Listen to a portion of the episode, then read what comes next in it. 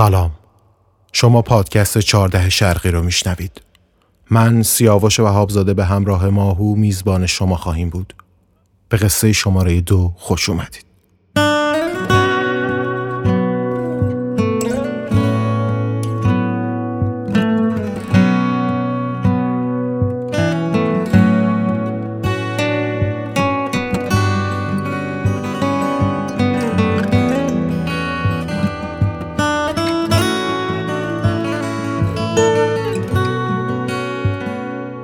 جهت ثبت در تاریخ باید اشاره کنم.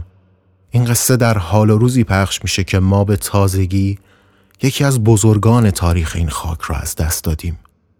استاد محمد رضا شجریان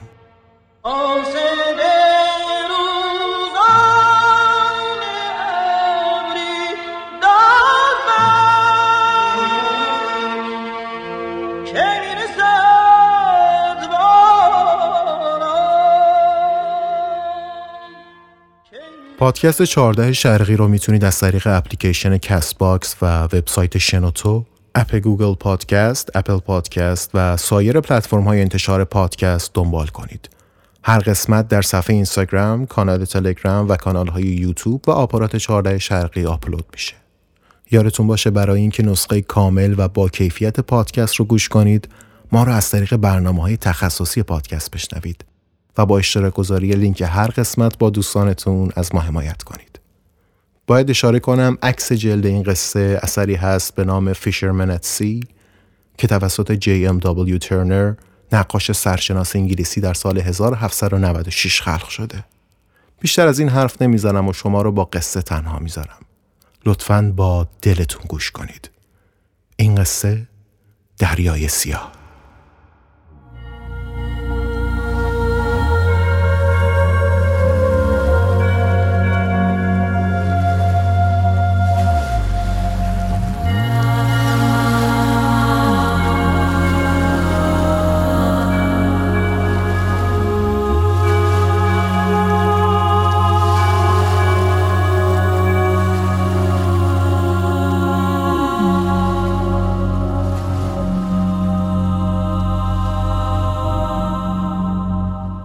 از وقتی یادمه یه پسر بچه لاغر و قد کوتاه بودم که همیشه همه به هم می‌گفتن یکم غذا بخور شاید جون بگیری بچه. تو مدرسه و کوچه هیچ وقت نتونستم از خودم دفاع کنم. هکی به هم زور می‌گفت جوابی نداشتم بدم و فقط سکوت می‌کردم و اشک میریختم. تو بازی های گروهی و فوتبال تو زنگ ورزش معمولا به خاطر جسه کوچیک و توان فیزیکی کمم هیچ کس منو انتخاب نمی کرد و همیشه اون نفر آخری بودم که یه تیم مجبور می شد منو برداره. هوشم خوب بود و درس خونم بودم ولی به خاطر ترس از امتحان و استرسی که موقع جواب دادن به سوالای شفاهی معلم داشتم همیشه نمرم کم بود. آخرشم چیزی که نصیبم می‌شد تنبیه پدر و مادرم و حتی معلمان بود. حتی چند بار موقع دعواهاشون و فریاد زدناشون سر من خودم خیس کرده بودم و آبروم رفته بود. هرچی بزرگتر می شدم ترس هام بیشتر و بیشتر می شدن. از تاریکی می ترسیدم. از تنهایی می ترسیدم. از فضای بسته می ترسیدم. حتی از خیابون شلوغ می ترسیدم. سخت ترین کار دنیا واسه من پیدا کردن یه دوست بود. نمی‌تونستم با کسی دوست بشم نه کسی می‌خواست با هم دوست باشه. تمام دوران کودکی و نوجوانی اینجوری گذشت. هیچکس نخواست مشکلات منو ببینه و برام کاری بکنه. تنها جایی که حالم خوب بود کنار دفترم و مداد رنگی ها بود.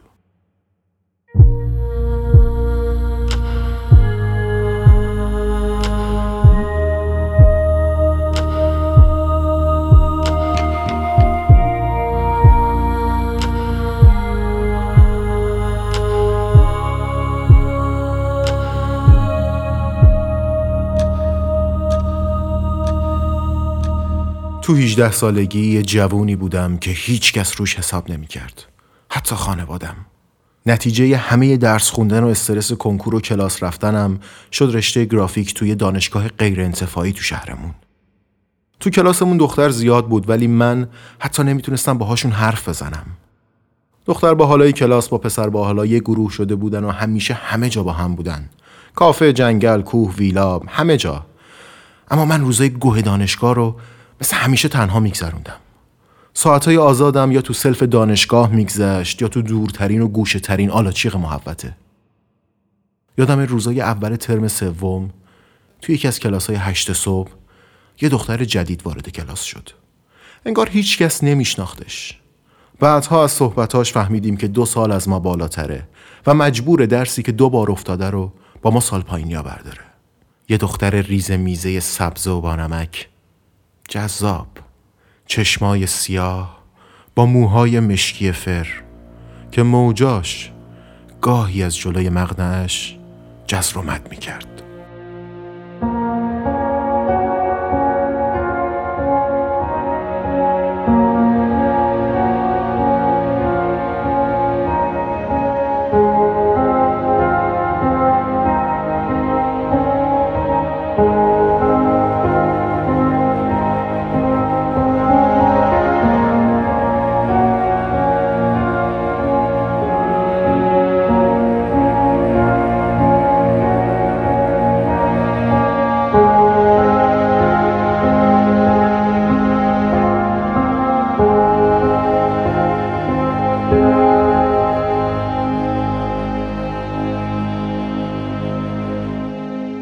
یادم اون روز بارونی بود. نیمکت کناری جای همیشگی من یعنی گوشه ترین نقطه کلاس تنها صندلی خالی بود. خیس و آب کشید و اومد کنارم نشست. وقتی خواست کیف از رو دوشش برداره چند قطر از بارونش چکید رو دفترم و رو ترهم حسابی گن زد به همه چی. شروع کرد به کلی اصخاهی و من اصرار داشتم که بابا چیزی نشده حالا مگه این طرح به درد نخور؟ چیه که به خاطرش معذرت خواهی کنی؟ با تعجب گفت نزن این حرفو. این طرح خیلی خوبه. زنده است روح توش جریان داره. خوشاب و رنگه. واقعیتش اینه اولین کسی بود که از طرحهای مزخرف من تعریف می‌کرد. اتفاق اون روز باعث شد بیشتر گپ بزنیم و تمام مدت حرف زدنمون جرأت اینکه دوباره به چشماش نگاه کنم و نداشتم.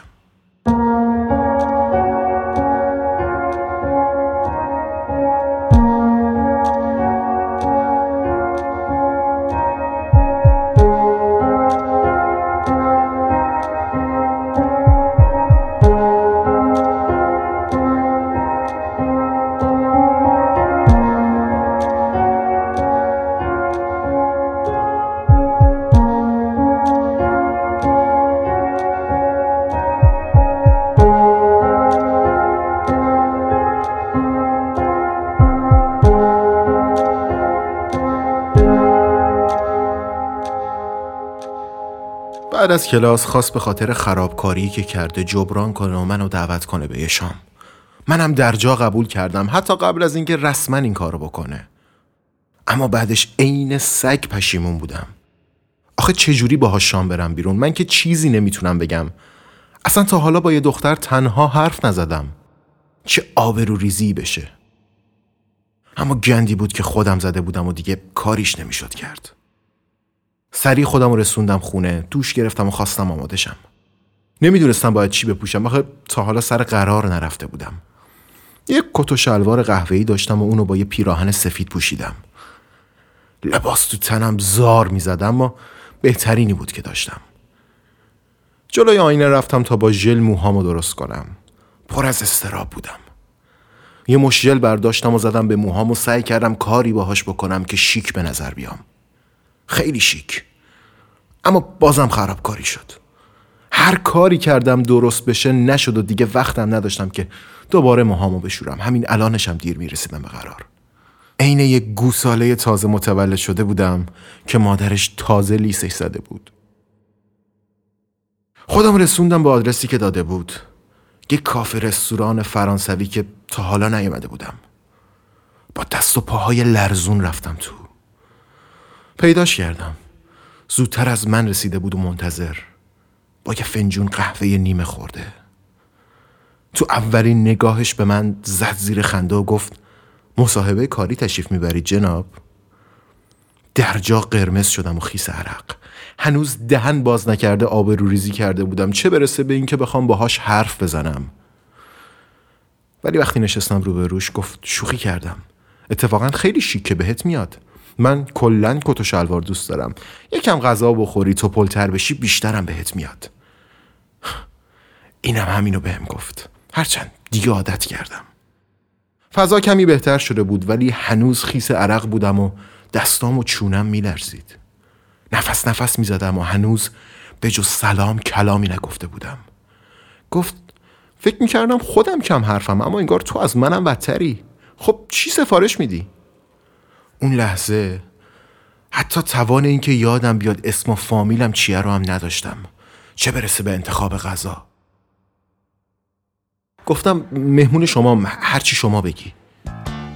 گفت من همه غذاهای اینجا رو دوست دارم. عاشق این رستورانم. کلا عاشق فرانسم غذای فرانسوی فیلم فرانسوی ادبیات فرانسه موزیک فرانسوی. کلا همه چی فرانسویش خوبه. بابا مامانم می‌خواستن اسممو بذارن پاریس. اما چون ثبت احوال قبول نمی‌کرد اسمم شد پریسا. ولی همه پاریس صدا می‌کنن. فرانسه خیلی خوبه. مثلا ببین چقدر این آهنگ قشنگه. Salut, c'est encore moi. Salut, comment tu vas?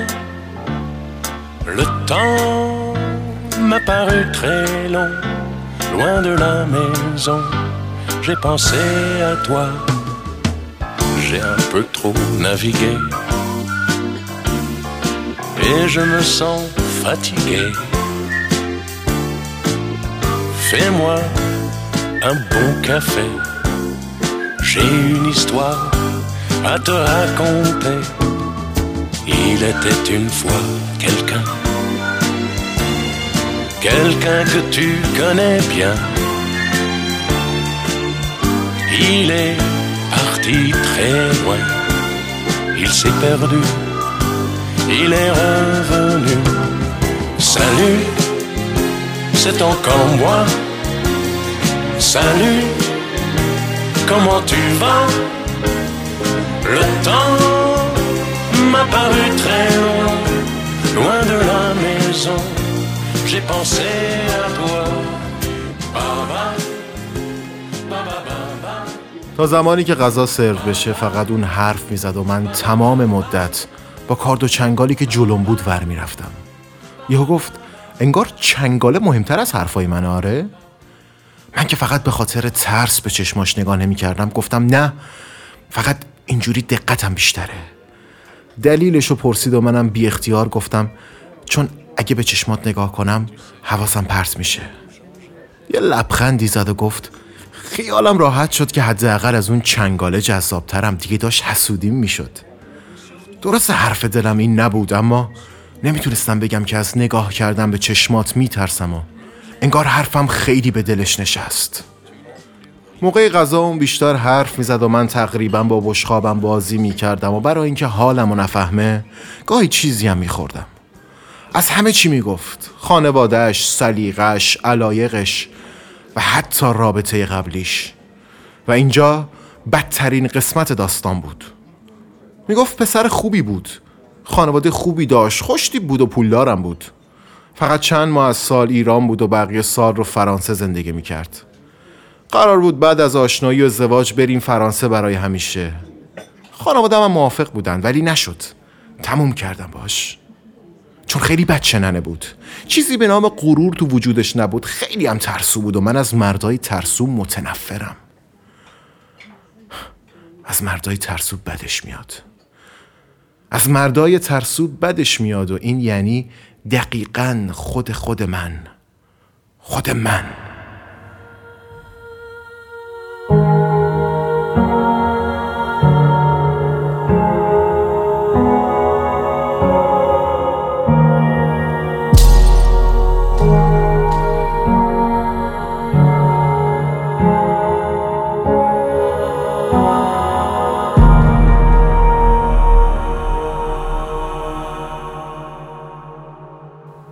خودم رفته بودم و داشتم به پایان تنها قرار عاشقانه کوتاه مدت زندگیم فکر می کردم. پرسید تو چی؟ تو که اینجوری نیستی البته اصلا بهت نمیاد ترسو باشی به من خیره بود و منتظر جواب قبل از اینکه صدام شروع کنه به لرزیدن ازش پرسیدم به نظرت من از چیزی میترسم؟ چند ثانیه فکر کرد و گفت نه چشمات اینو میگن که تو از هیچ چیزی نمیترسی. یه قدرت خاصی تو چشماته. نمی‌دونم اینو از کجا می‌دید ولی مطمئنا داشت اشتباه می‌کرد. من تو اون لحظه چاره ای نداشتم جز دروغ گفتن. نمی‌خواستم اولین کسی که بهش دل بستم رو راحت از دست بدم. گفتم درست می‌بینی. هیچ چیزی تو این دنیا نیست که بتونه منو به ترسونه. اصلا برای من واژه ترس معنی نشده. برق تو چشاش اذیتم می‌کرد. اینکه با آدم اشتباهی داره اعتماد می‌کنه آزارم می‌داد ولی حاضر نبودم از دستش بدم. پس یه دروغ ایرادی نداره.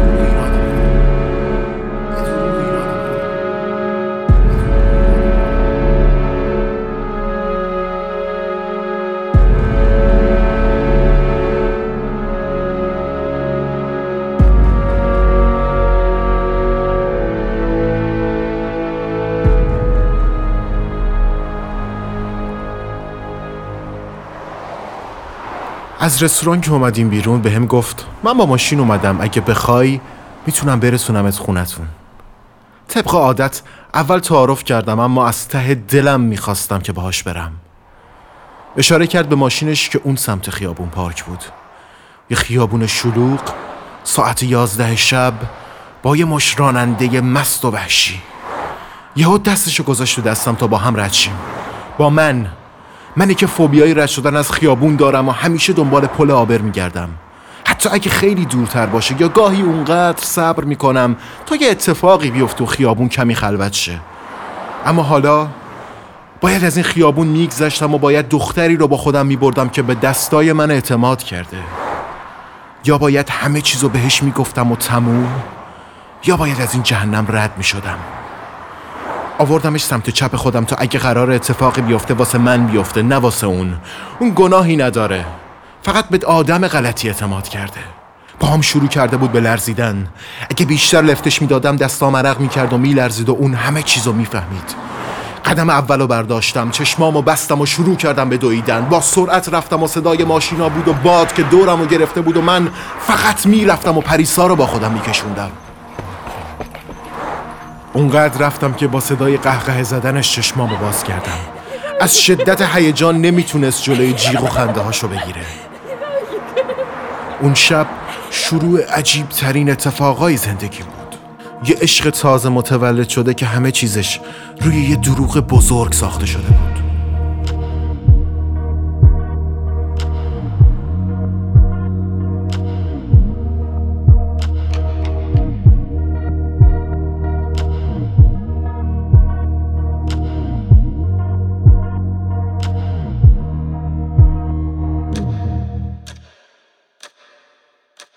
هر روزی که گذشت من و پریسا بیشتر غرق هم شدیم.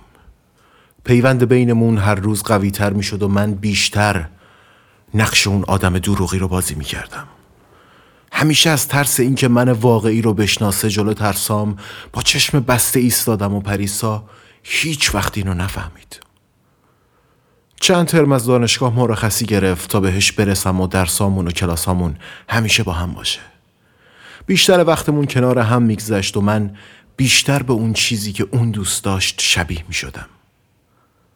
با هم شروع به کار کردیم. از پروژه های کوچیک و پیش و پا افتاده و گاهی حتی کارهای داوطلبانه رایگان شروع شد. نفهمیدیم کی دانشگاهمون تموم شد و کی انقدر بزرگ شدیم. قصد ایران موندن نداشتیم و به فکر مهاجرت بودیم. همینطور که سفارشامون بیشتر می‌شد و پروژه های بهتری می گرفتیم شروع کرده بودیم به یاد گرفتن زبان فرانسوی.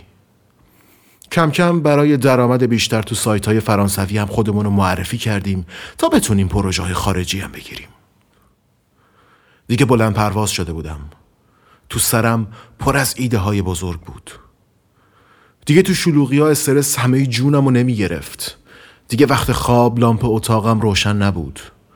وقتی تنها بودم نیازی نبود تلویزیون با صدای بلند روشن باشه. راحت لب پشت بوم می نشستم و سیگار می کشیدم رانندگی می‌کردم و عاشق سرعت بودم کم کم اون آدم ضعیف قبلی و فراموش کرده بودم از آدمی که کنار پریسا از خودم ساخته بودم لذت می بردم.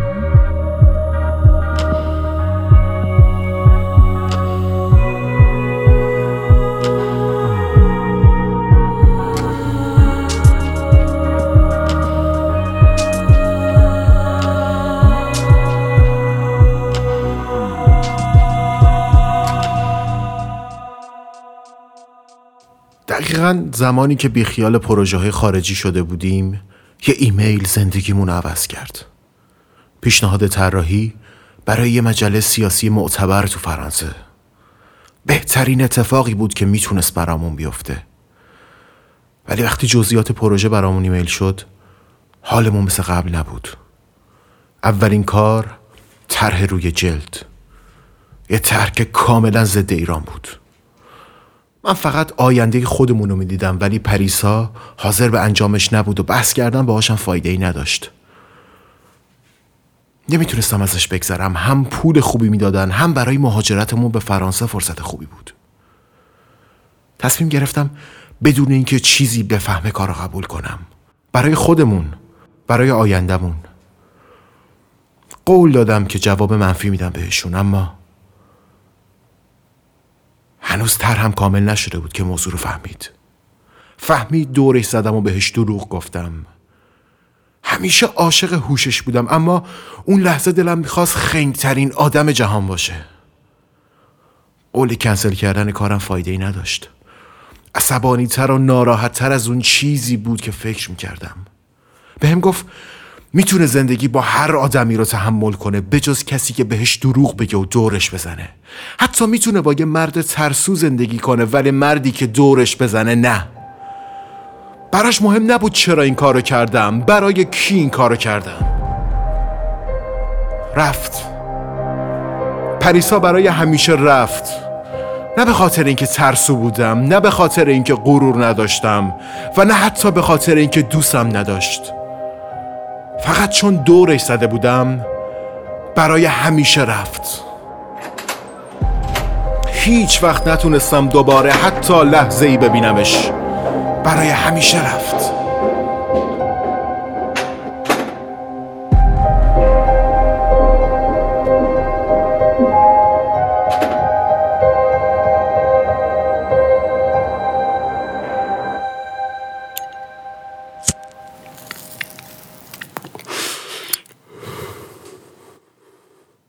الان هفت سال از اون روزا میگذره. امشب حال عجیبی دارم. بیشتر از هر وقت دیگه ای دلتنگشم. ساعت نه و چهارده دقیقه شبه. همه کارمندام رفتن و من تنها تو دفترم موندم. یادم رفت بگم من الان مدیرعامل یکی از شرکت های تبلیغاتی موفق اروپام. شرکت مغنواق تو قلب پاریس.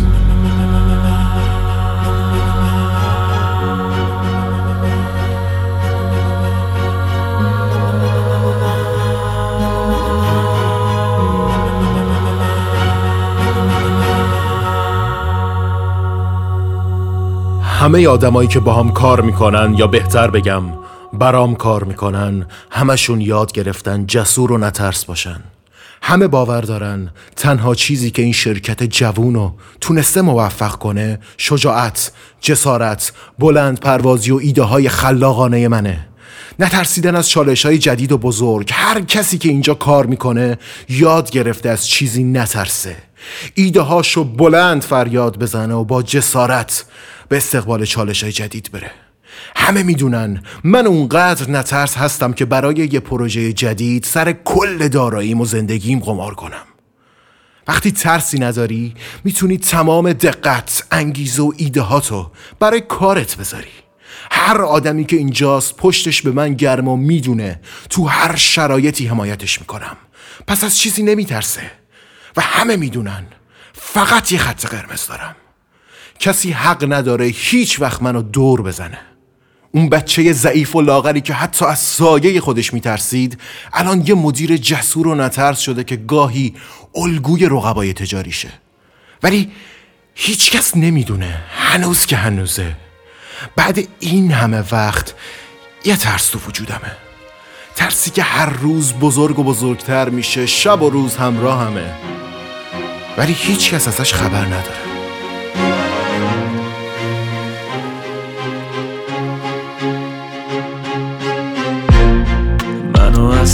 ته دره. تا نوک قله ها بردی. به تن پر استرابم یه قلب شیر هدیه دادی. توی جاده های تاریک. نور راه من شدی. منو از مرگم گرفتی. دست بیداری سپردی. فقط عشق تو منو ساخت. فقط عشق تو منو رها کرد. هیچ کی هیچ کجا نفهمید عشق تو عشق تو عشق تو چه ها کرد؟ عشق تو عشق